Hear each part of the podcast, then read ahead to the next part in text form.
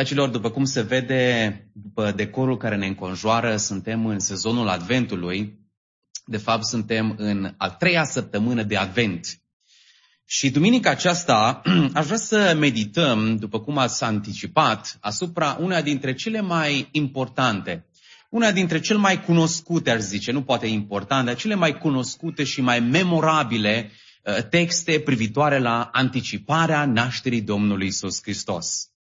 Vedeți, versetele pe care tocmai le-am citit din Isaia, capitolul 9, versetele 6 și 7, au marcat așa de mult uh, viețile, simțămintele și trăirile înaintașilor noștri, încât cei care iubiți muzica clasică veți ști că la un moment dat uh, Handel a inclus aceste două versete într-unul dintre corurile celebrului oratoriu Mesia.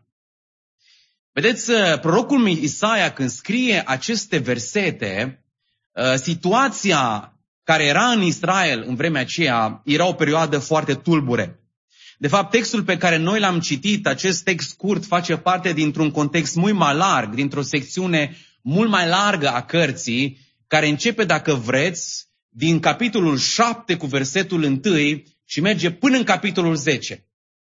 Uh, o secțiune în care se desfășoară foarte multe evenimente foarte importante, pe care în dimineața aceasta aș vrea să le redau pe scurt, ca să putem înțelege în ce context Dumnezeu a plasat această profeție. Vedeți, în capitolul 7, deci urmăriți împreună cu mine, foarte bine să înțelegem contextul, în capitolul 7 ne aflăm în perioada în care în Iuda, adică regatul de sud, al poporului sfânt domnea Ahaz. Ne aflăm în anul 735. Și Ahaz, care domnea în partea de sud a regatului, se afla într-un război civil cu împăratul din nord, uh, unde domnea, cu împăratul din nord, adică din Israel, un împărat cu numele de Pecah, fiul lui Remalia. E acum, Pecah, aflându-se în acest război civil împreună cu Ahaz, Pecah se gândește să intre într-o alianță cu un alt împărat ca să aibă o mână mai puternică în acest război. Și ce face el? El intră într-o alianță cu Rețin, împăratul Siriei. Deci se stabilește o alianță între Rețin și Pecah. În momentul acesta, Ahaz intră în panică.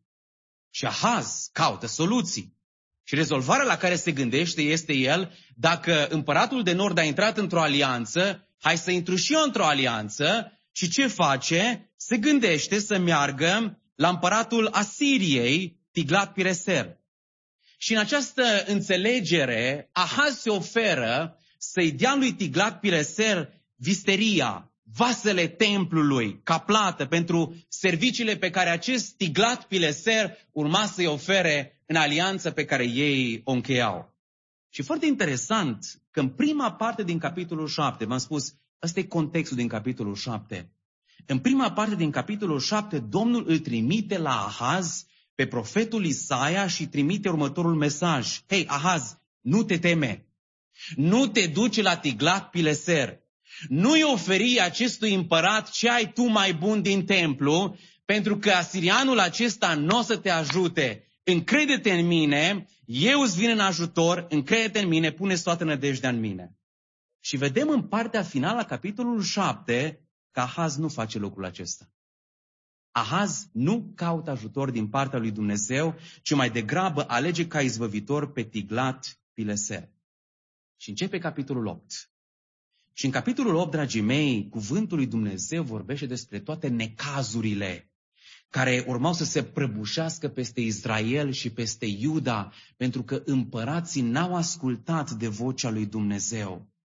De fapt, dragii mei, tot necazul din capitolul 8 este pictat în niște imagini atât de întunecate, încât dacă sunteți la capitolul 8, urmăriți împreună cu mine ce spune ultimul verset din capitolul 8 capit- din Isaia. Zice cuvântul, fie că se va uita spre pământ, iată, nu va fi decât necaz, negură, nevoie neagră și se va vedea izgonit în întuneric beznă, în întuneric beznă. Am consultat mai multe comentarii săptămâna aceasta și mulți dintre teologii care au făcut un comentariu acestui pasaj au scris că de fapt aceasta este o descriere anticipativă a iadului. Uitați-vă ce cuvinte folosește Isaia aici. Negură, întuneric, necaz, lipsă de speranță. Și așa se încheie capitolul 8. Și acum intrăm în capitolul 9, de unde am citit noi versetele acestea. Și primul cuvânt din capitolul 9 este un cuvânt de contrast. Cuvântul totuși. Totuși, nu acesta este ultimul cuvânt. Totuși, există o salvare. De ce? Pentru că un copil ni s-a născut, un fiu ni s-a dat și acest copil este salvatorul. Acest copil aduce speranța, aduce lumina, acest copil deschide viitorul, acest copil schimbă lucrurile. Ei bine, dragii mei, acesta este contextul în care Isaia rostește această profeție din versetele 6 și 7.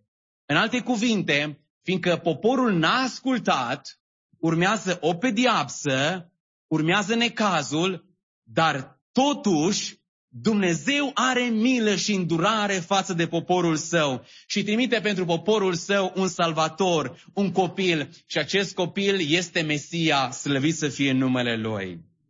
Dar, dragii mei, Mesia acesta are, după cum ați văzut, mai multe nume, mai multe calități.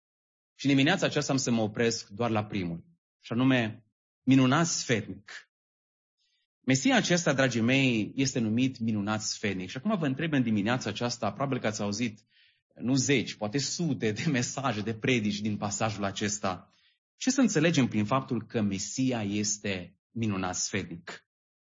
În ce fel acest titlu, această calitate, acest atribut, această trăsătură a lui Mesia ne ajută să ne pregătim pentru sărbătoarea întrupării Domnului Isus Hristos. Două gânduri în dimineața aceasta. Unu, ce înseamnă faptul că Mesia este minunat sfetnic? Înseamnă în primul rând că Domnul Isus Hristos ne cunoaște nevoile și frământările noastre cele mai adânci.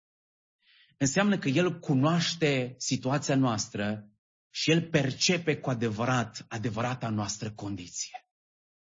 Asta înseamnă în primul rând că Mesia este minunat sfetnic și doi înseamnă că El minunatul sfednic, împărtășește cu noi din înțelepciunea sa supremă, fiindcă în el, dragii mei, în el se găsesc cuvintele vieții veșnice.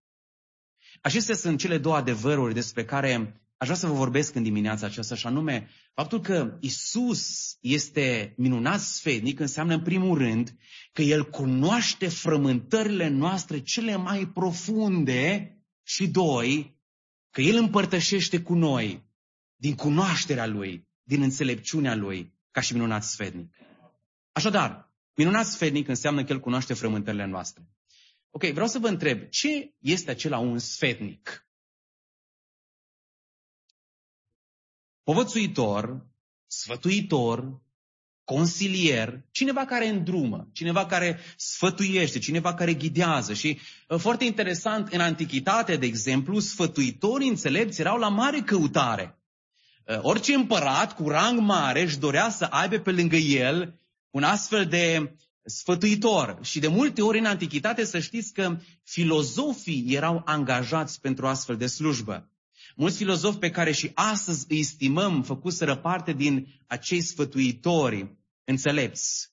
Orice rege, dragii mei, dorea să aibă un sfătuitor înțelept, așa că de multe ori, dacă am studiat puțin în istorie, am descoperit că la curțile împărățești nu era doar unul, nu erau câteva zeci, uneori se aflau câteva sute de sfătuitori din aceștia. De ce? Pentru că rolul sfătuitorului, al sfednicului, era să-și folosească înțelepciunea și cunoștințele pe care le avea pentru a călăuzi, pentru a îndruma, pentru a ajuta împăratul să ia cele mai bune decizii, cele mai corecte decizii.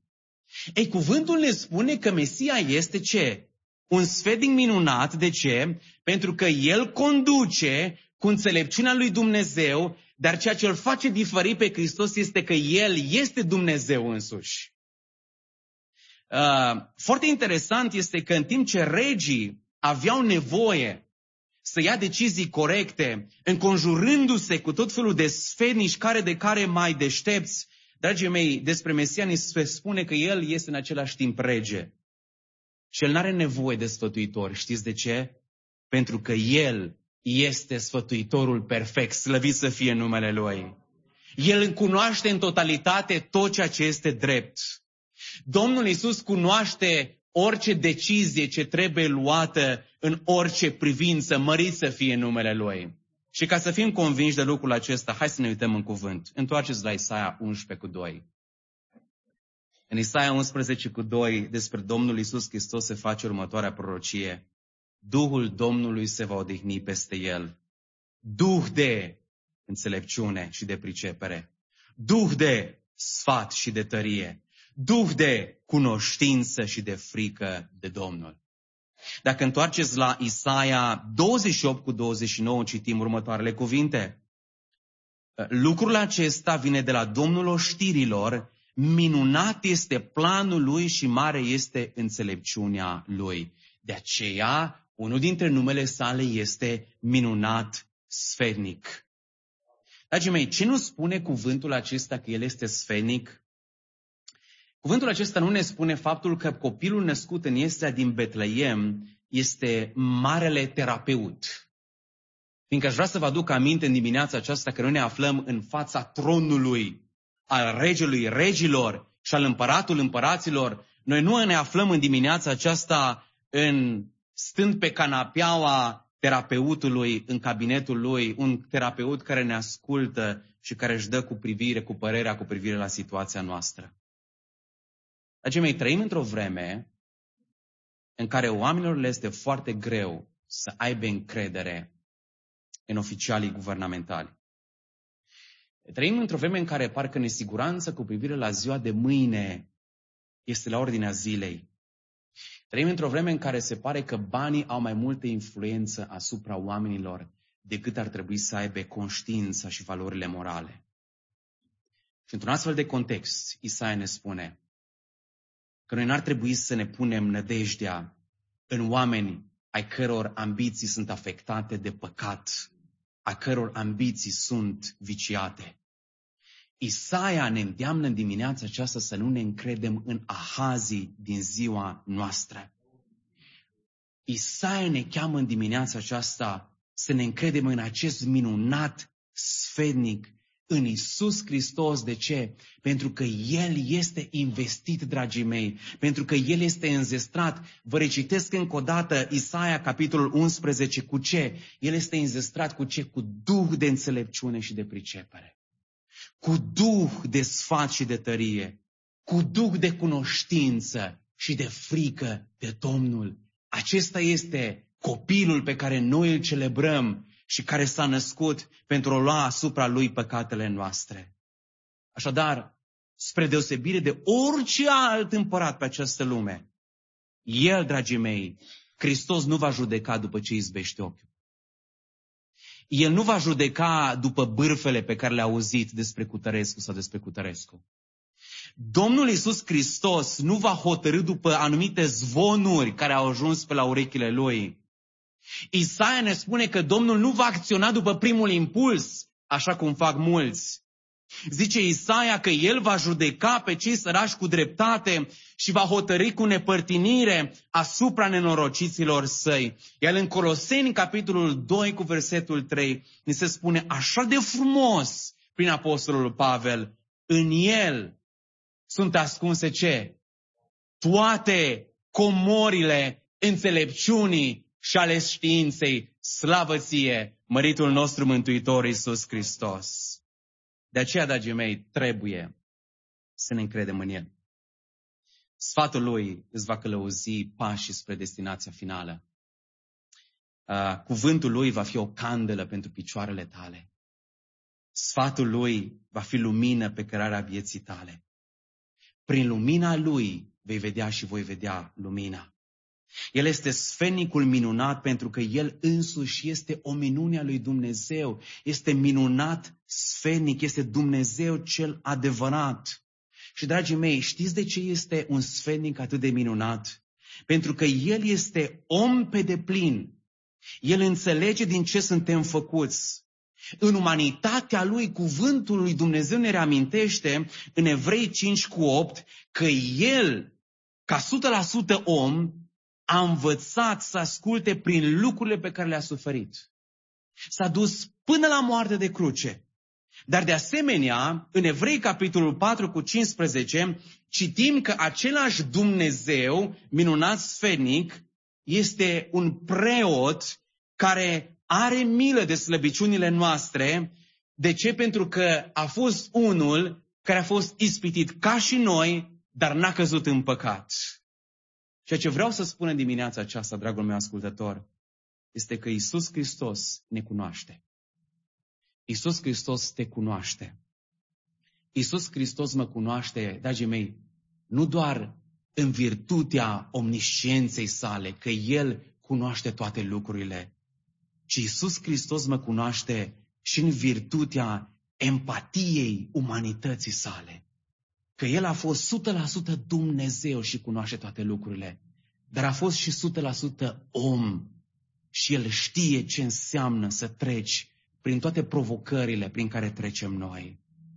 Hristos, copilul născut în Iestea Betleemului, sfetnicul minunat, te cunoaște pe tine și mă cunoaște pe mine, fiindcă a avut parte de toate experiențele pe care un om le poate avea în lumea aceasta.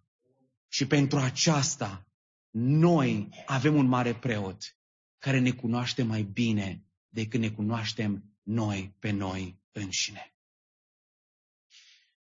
Citeam săptămâna aceasta că cineva a încercat să ilustreze cât se poate de bine gândul acesta și spune că la un moment dat un om într-o zi a, trec- a căzut într-o groapă.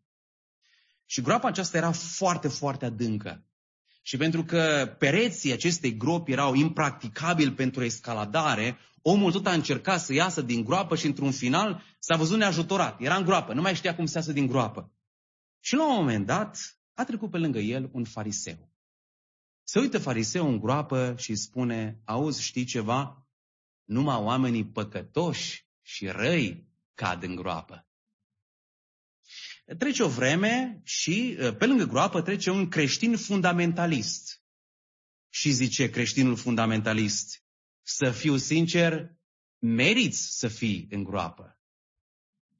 Trece o vreme și trece un carismatic pe lângă groapă.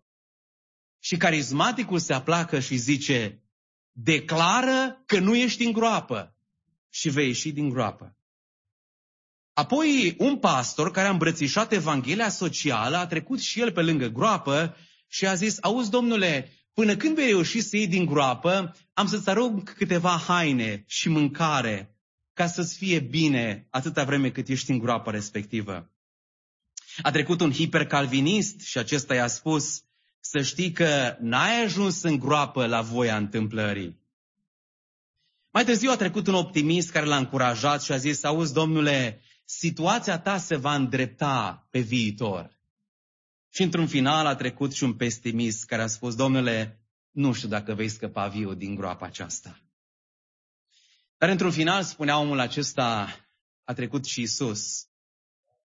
Și Isus și-a întins mâna și l-a scos pe acel om din groapa în care a căzut cu puterea lui de Dumnezeu omnipotent.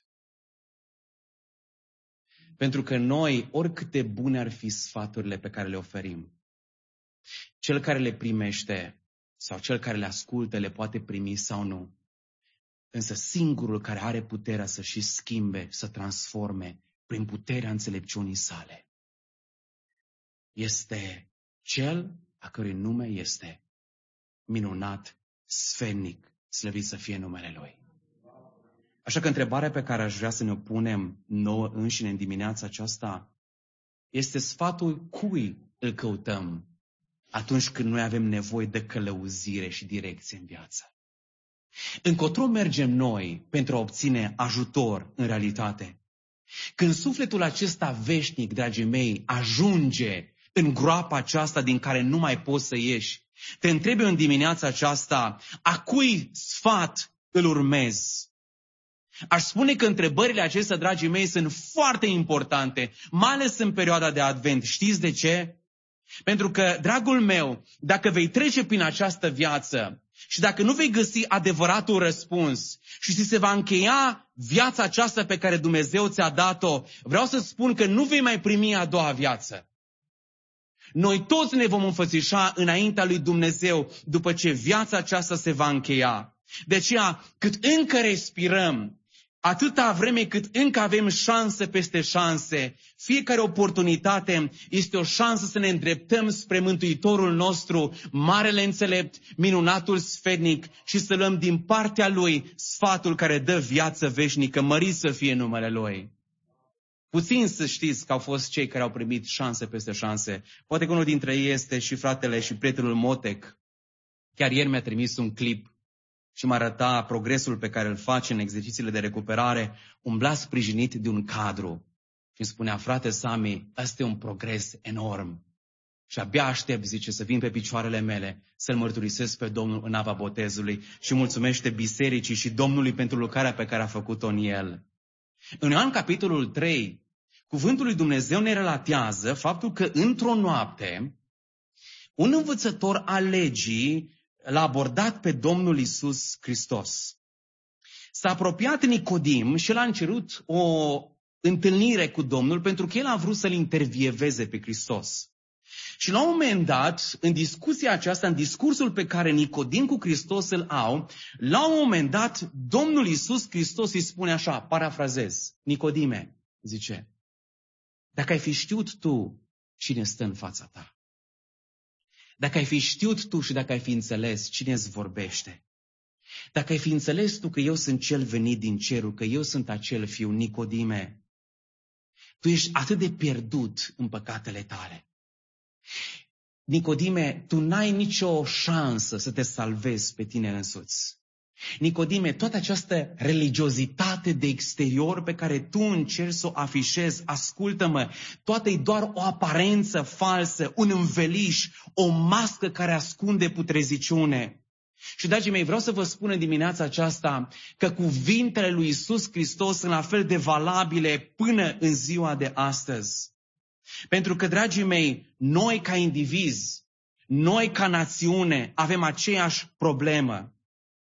Dintre toți sociologii, dintre toți politicienii, dintre toți educatorii și psihologii și psiatrii și așa mai departe care există în lumea aceasta, nici unul n-a reușit să vină cu o soluție pentru groapa în care noi ne aflăm ca și omenire. Niciun om dintre cei mai deștepți care există la ora actuală n-au reușit să anuleze efectele căderii în păcat. Nu vi se pare interesant că noi trăim în secolul al XXI-lea și în secolul acesta am reușit să despicăm atomul în două, am reușit să trimitem oameni pe lună, dar noi n-am reușit să rezolvăm problema disensiunilor și a problemelor din societatea americană. Nu vi se pare interesant că într-o vreme în care tehnologia a avansat așa de mult, animozitatea, diviziunea, ura între oamenii în societatea aceasta a ajuns parcă la niște cote la care n-a ajuns poate niciodată? Nu vi se pare o ironie faptul că unii spun că problema diviziunilor din societate este lipsa educației? Știți ce interesant? Zilele trecute am dat peste, o, peste un citat și fiți atenți ce zicea un tip în secolul trecut. Zice, educația fără instruire în principii morale și religioase va fabrica o rasă sau o generație de diavoli deștepți. Spun și în engleză, education without instruction in religious and moral principles will merely result in a race of clever devils. Și câtă dreptate a avut omul acesta din secolul trecut. Educația fără religie, educația fără adevărata religie, dragii mei, așa cum se vede clar în colegiile și în universitățile din America, dragii mei, știți ce vor face? vor transforma instituțiile acestea în niște locuri, dragii mei, în care păcatul este pus la loc de cinste și fiecare face exact ce vrea, așa cum spune Cartea Judecători. Nu știu câți de dumneavoastră sunteți la curent cu ceea ce s-a întâmplat în urmă cu câteva săptămâni. Uh, Congresul American a solicitat o doamnă foarte importantă, o președintă la una dintre cele mai prestigioase universități din America, să dea socoteală de faptul că, după ce s-a pornit acest război în Israel, un grup foarte mare de studenți în incinta facultății, a universității, din nou vorbim despre una dintre cele mai prestigioase universități din America, s-au adunat, au format un grup mare și au scandat în văzul și în auzul tuturor. Vrem un nou genocid în Israel. În alte cuvinte, vrem, dacă se poate, un holocaust. Și cei din congres au chemat-o pe doamna aceasta și au spus, totuși, nu vi se par mesajele astea un pic cam exagerate? Uh, nu credeți că totuși studenții care au scandat mesajele acestea ar trebui cumva uh, ar trebui luate anumite măsuri corective, totuși nu e o încălcare flagrantă a regulilor școlii să cer lucrul acesta genocid și președintele a răspuns cu seninătate. Deci, în școala aceasta se promovează libertatea de exprimare. Chiar dacă uneori mesajele studenților incită la ură. Dragilor, realitatea este că omenirea n-are nicio șansă să iasă din groapa pe care ea însăși și-a săpat-o. De aceea avem nevoie mai mult ca oricând în această dimineață. Biserica, poporul ales al lui Hristos, această preoție a lui Hristos. E important, dragii mei, într-o dimineață ca și aceasta să înțelegem că salvarea omenirii este posibilă doar prin minunatul sfednic și, dragii mei, aceasta este inima Evangheliei, slăvit să fie Domnul pentru aceasta. Căci un copil ni s-a născut, un fiu ni s-a dat și cuvântul ne spune, copilul acesta a coborât din ceruri, mărit să fie numele Lui. Ce înseamnă că Mesia este minunat sfednic?